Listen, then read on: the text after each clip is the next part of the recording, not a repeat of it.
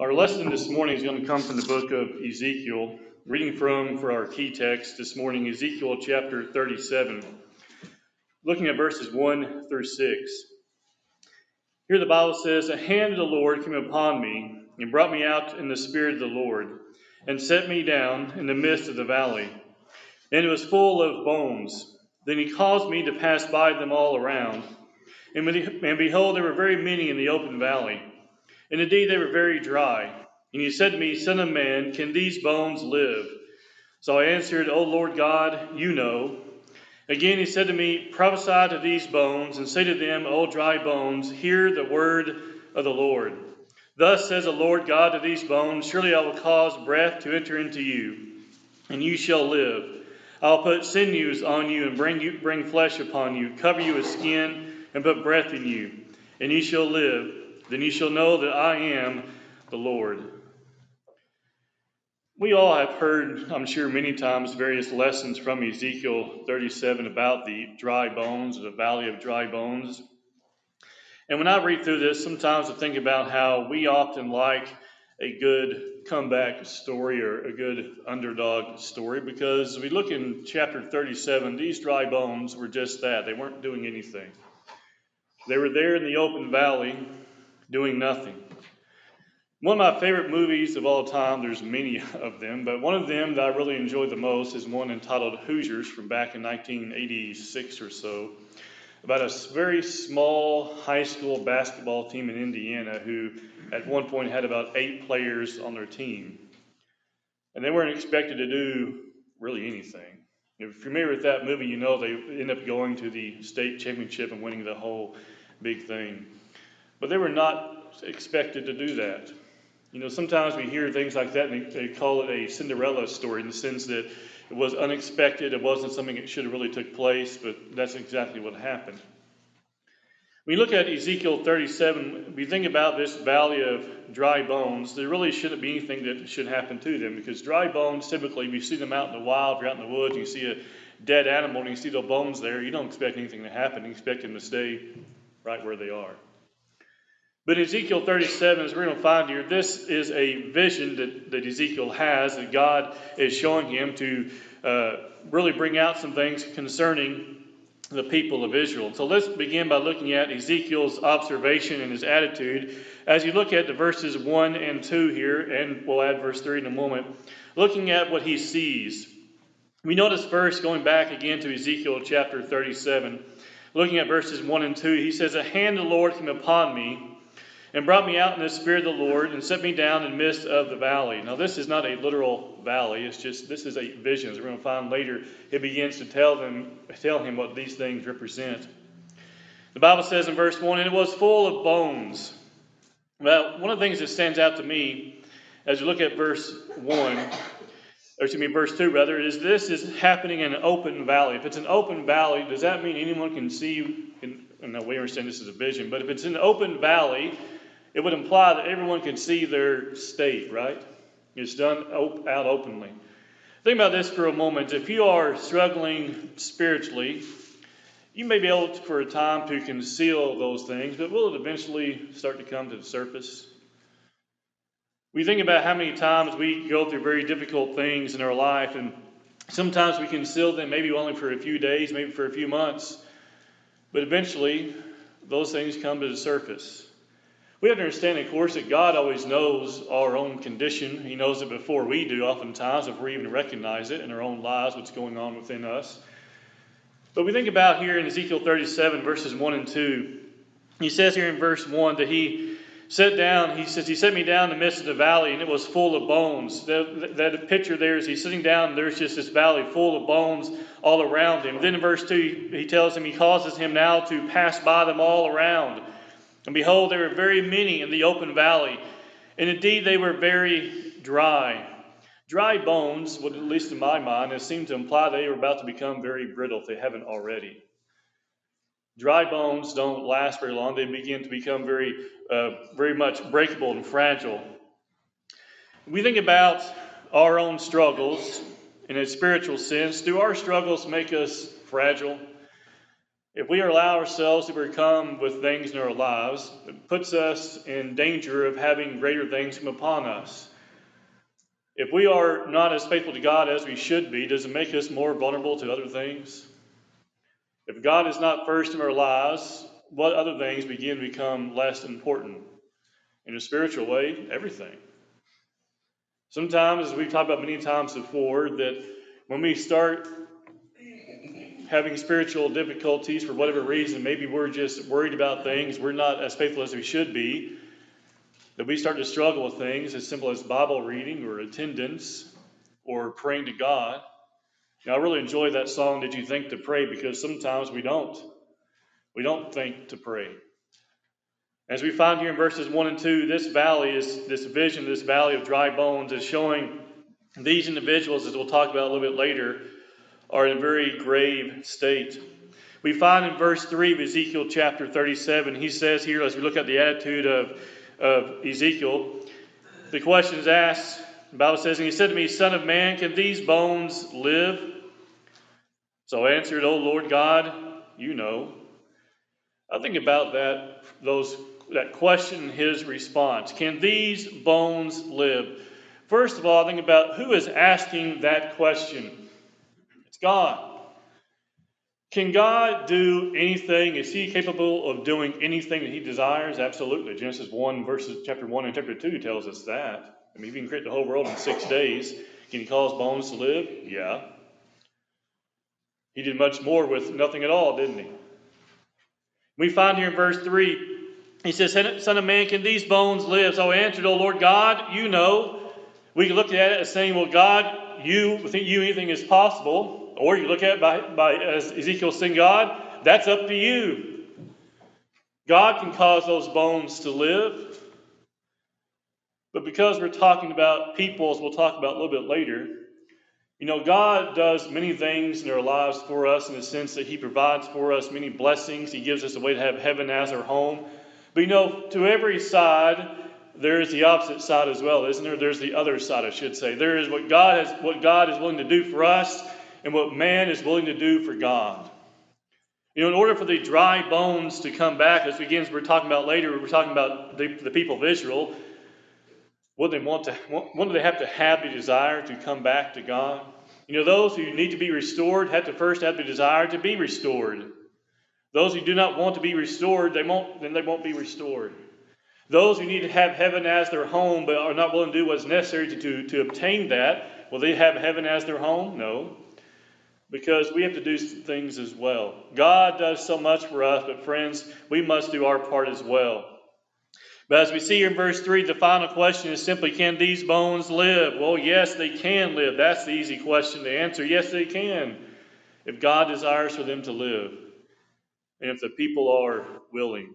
Let's continue looking here next in verse 4 and following. Find the prophecy to these dry bones. And it's very interesting to me that as this restoration, you might call it, begins, begins, you'll find in verse 4 the first thing it begins with is with the Word of God. Because every restoration, every problem solution, every solution to any problem begins with God's Word. It doesn't begin with what I think, what I feel, what you believe. It begins with what God's Word says. Because if God's Word does not have that authority in our lives, we forget about any problem ever being solved. Let's look at verse 4 the message in verse 4 of Ezekiel 37. Again, he said to me, Prophesy to these bones, said to them, O dry bones, hear what? The word of the Lord. That was where the changing factor begins. The word of the Lord. Thus says the Lord God to these bones Surely I will cause breath to enter into you, and you shall live. We think about that in verse 4 and 5 what's going to happen. They are going to live. Why? Because it is His Word. God has said it, it's going to happen. God has never allowed a single promise to fall flat. Mankind, many times, has failed to fulfill their end of what God requires of them, and so they don't get to enjoy the blessings of what God has promised to them. It's not that God hasn't kept their, His promise, it's that mankind hasn't kept His word. Remember what happened when Moses hit a certain rock instead of speaking to it? Realize at that point it wasn't God, he wasn't keeping his word when he told Moses, You cannot go in. It was Moses who didn't keep his word by being disobedient. He was told to speak, and he decided to hit the rock instead. You don't get to go in. We think about verse 4 and 5. The word of the Lord is that changing power, is where it begins. He says, Surely I will cause breath to enter into you, and you shall live. What is the word of the word, word of the Lord here? Verse 5 begins with surely, doesn't it? Surely I will cause breath to enter into you, and you shall live. I'll put sinews on you and bring flesh upon you, cover you with skin, and put breath in you, and you shall live. Then you shall know that I am the Lord. We think about this idea as we look here in verses 5 and 6, as he tells them what he's going to do. He's going to bring them back to life. It's like a decaying person pictured in reverse, isn't it? They're coming back to life. He says, I will put sinews on you and bring, bring flesh upon you, cover you with skin, and put breath in you, and you shall live. The idea of just reversing the process, bringing them back to where they ought to be, where God wants them to be. He says there in verse 6 Then you shall know that I am the Lord. Why? Because God said he, was, he would do these things. God will do these things. And so when these things take place, they can know that God is the Lord. He is a keeper of his word. We think about this, as we'll talk about a little bit later, how this is a reference to God's people. We have to realize in order for God's people to be restored, they have to have, again, that heart, and that desire to be restored. The ideas and the phrases such as I believe, I think, or I like my way, those crowds are not rebellious, or excuse me, those crowds really are rebellious, but not penitent. Those who are not penitent, those who are not humble enough to make their lives right so they can be restored, will never find restoration. Look at verses 7 through 10. So I prophesied as I was commanded, and as I prophesied, there was a noise and suddenly a rattling. And the bones came together, bone to bone, bone to bone. Indeed, as I looked, the sinews and the flesh came upon them, and the skin covered them over, but there was no breath in them. So what's happening? This is a fulfillment of God's word. Now, this is a again a vision here by Ezekiel or to Ezekiel that he is seeing, but it, this is going to come to fruition as we'll get a little bit later on about verse 11. But what's happening? Exactly what God said would happen. The bones come together, the sinews come up, the skin comes up, the breath is not yet in them. But look at verse 9. Also, he said, he said to me, Prophesy to the breath, prophesy, son of man, and say to the breath, Thus says the Lord God, Come from the four winds, O breath, and breathe on these slain that they may live. So I prophesied as he commanded me, and breath came into, came into them, and they lived, and they stood upon their feet, an exceedingly great army. Verse 11 tells us, and following that is a reference to the people of Israel. Were they literally dead? No. But he's going to talk about they felt like they had no hope, that they were cut off, and so they were spiritually dead. They were doing nothing. They were in this state of great despair. But we find here in verse 9 and 10, it's, it's interesting how this breath, this this source of life comes from where? These four winds comes from God, right? You notice there in verse verse 9 and 10, this is, you know, Ezekiel is commanded to do what? To speak only the words that God gave him to speak, and that's what he did. Look at verse 10. So I prophesied as he commanded me, meaning I said exactly what God told me to say, which excludes anything less and excludes anything more. He didn't say, No, old, oh breath, come and take the. No, he didn't say that. He said well, exactly what God told him to say there in verse 9. He says in verse 10, and what happens? Breath came into them. You know, when we do what God tells us to do, amazing things happen, like blessings. When we follow God and His Word and do what He tells us to do, we get exactly what He promises us, promises us, and that is security, assurance, blessings from Him. But when we don't, we can expect exactly the opposite. But here He is speaking exactly the words of God. God is keeping His Word, and what happened? The Bible tells us that breath came into them, they lived and stood upon their feet, an exceedingly great army. Now let's look more closely at this scene. Looking at verse 11. then he said to me, Son of man, these bones, he goes back to the bones. Notice that? Not to the army. He goes back to the bones. I mean, this is what's going to happen, but it has not yet happened, right?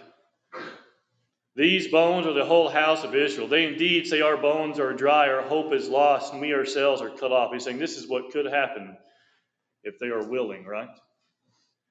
See, God can want to restore and save mankind all day long, but if mankind doesn't want it, it doesn't happen, does it?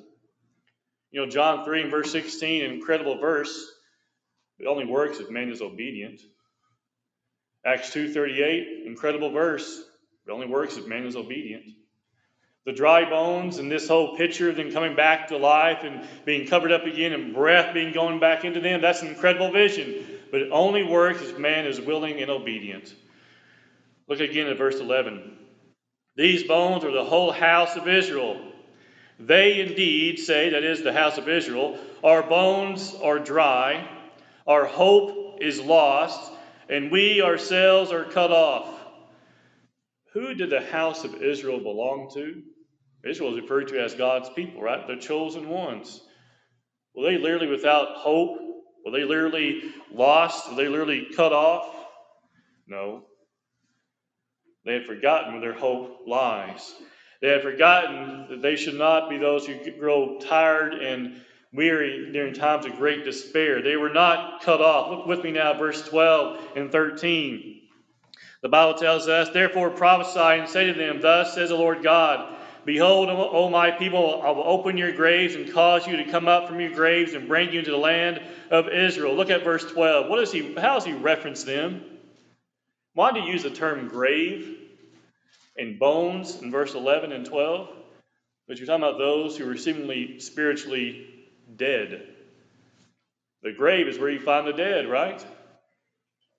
And they were spiritually dead. Because why? We saw verse 11. They were saying that, their, that they were, their bones were dry, their hope is lost, and they themselves were cut off. Verse 12, God says what? That he's to that he is going to prophesy using Ezekiel, and that he's going to bring them up out of he's going to open their graves and cause you to come up from your graves and bring you to the land of Israel, implying they're going to be restored and go into this place of Israel, right?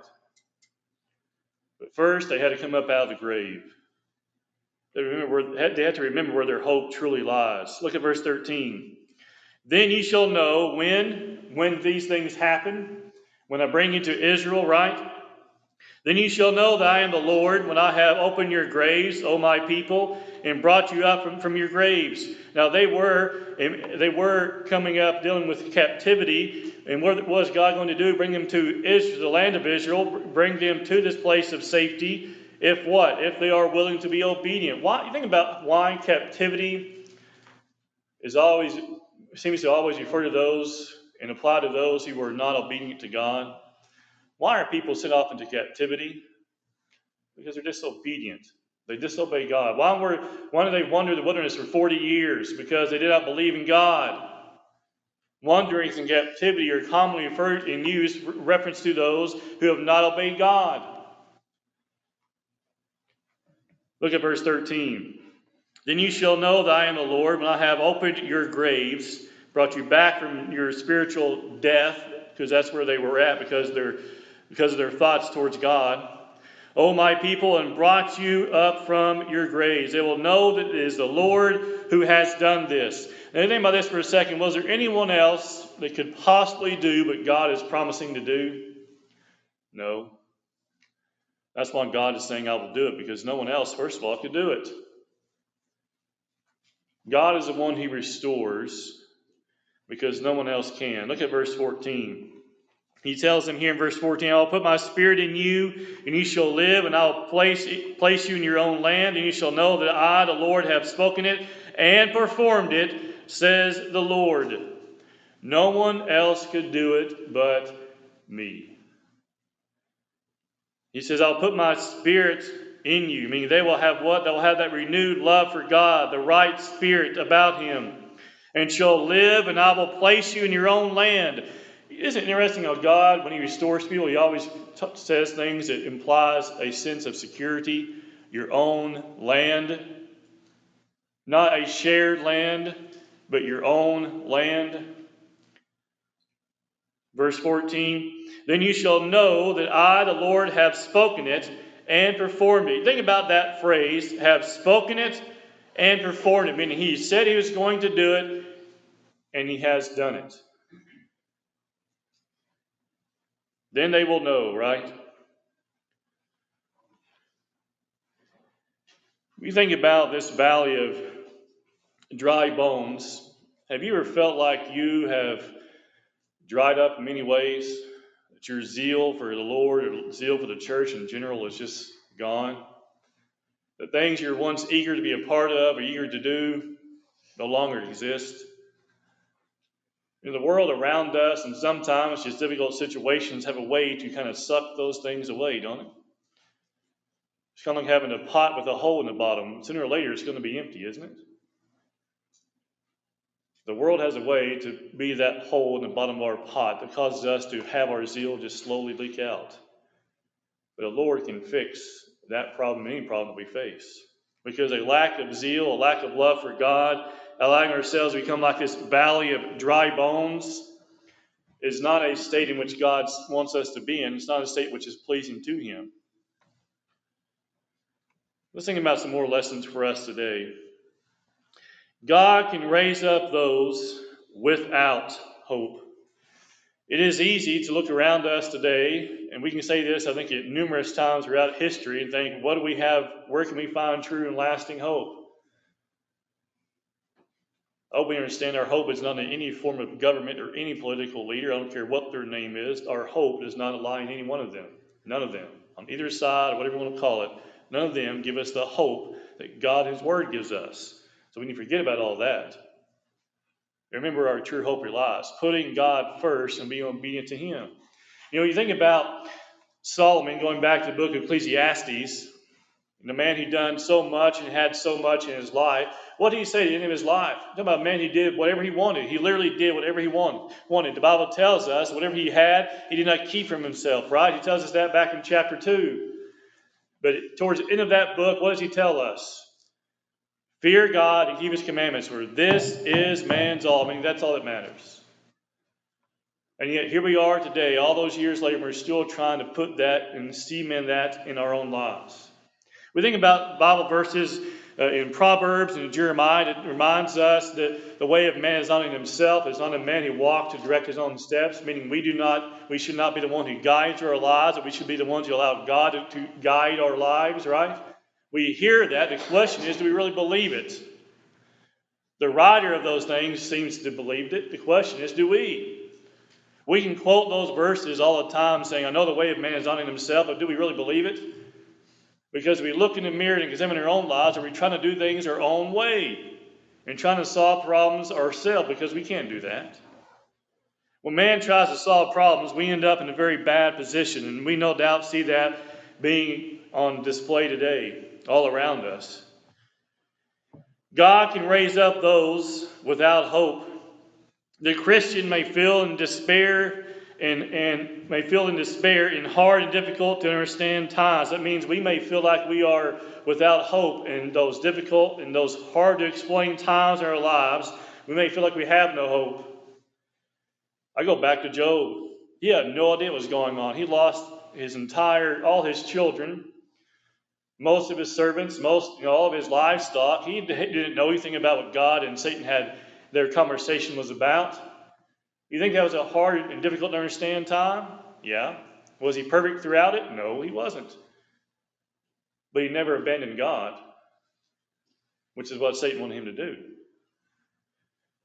We think about men and women throughout the Bible who faced difficult situations, thinking about Ruth and the situation she was put in.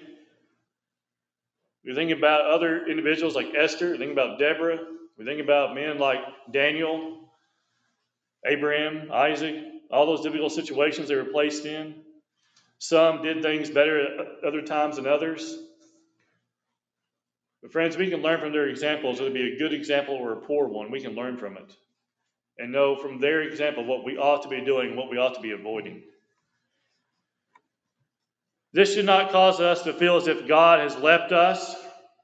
Again, their dry bones in the valley showed they had lost hope, right? But God is the one who brought them to life. He is the one who restores us still today. God was the one who was responsible for them coming out of that dry valley, right? Again, that's a vision, but they were coming out of their valley of, despair in a spiritual sense. Look at Psalm 69, verses 14 and 15. Here the writer says, Deliver me out of the mire, and let not me sink. Let, not, let me not be delivered from those who hate me, and out of, uh, the, out of the deep waters.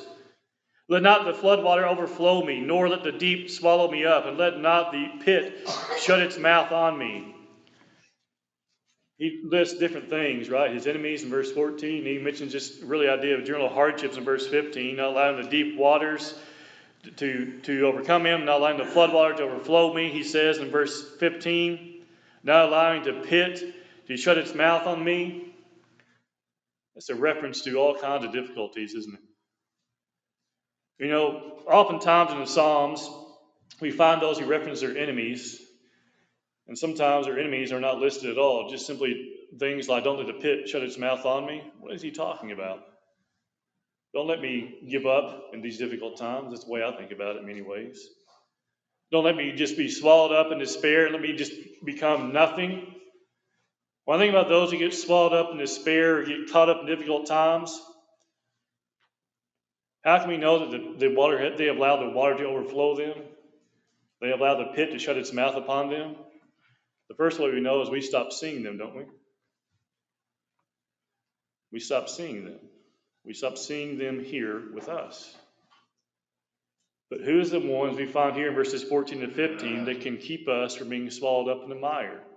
Who is the one who will keep us from allowing the pit to shut itself over us? God. In Ezekiel, specifically, obedience to God's word. It is His word that brings life, isn't it? The same can be said here in Psalm 69, 14 to 15. God is the one who restores us still today. Through obedience, we rise out of the dark pit of worldliness. We rise out of the dark pit of sin. The Lord lifts those who obey out of the world. You know, those of Israel there, if there was sin involved, and no doubt I'm sure that was part of it, as they said they had they thought they had no hope, they'd been cut off. Is that okay for them to think that? No. They need to get their mind right as well, don't they? The Lord lifts those who obey out of the world, as we find here in Colossians 2, verses 12 and 13. Buried with him in baptism, which you also were raised with him through faith in the working of God, who raised him from the dead, and you being dead in your trespasses and the uncircumcision of your flesh, he has made alive together with him, having forgiven all you forgiven you all trespasses. What is he talking about? Their obedience, their, their sins have been forgiven, and he raised them up to be what? To be with him. Romans tells us he raises up to walk with him in newness of life, that is, as a new creature in Christ. The Lord lifts those who obey out of the world. We also need to remember that the Lord is a restorer. He's one who restores, not one who tears down. He tears down the wicked, but not the righteous. Look, me, look with me there in Psalm 23. We're going to look at just two verses. Psalm 23, verses 3 and 4. Notice what he says here. He says, He restores my soul. He leads me in the paths of righteousness for his name's sake. Yea, though I walk through the valley of the shadow of death, I will fear no evil. For you are with me, your rod and your staff, they comfort me. He doesn't talk about how how everything is always going well, does he? Verse 4 is a reference to how sometimes in life things seem like a valley of the shadow of death. That's pretty gruesome, isn't it?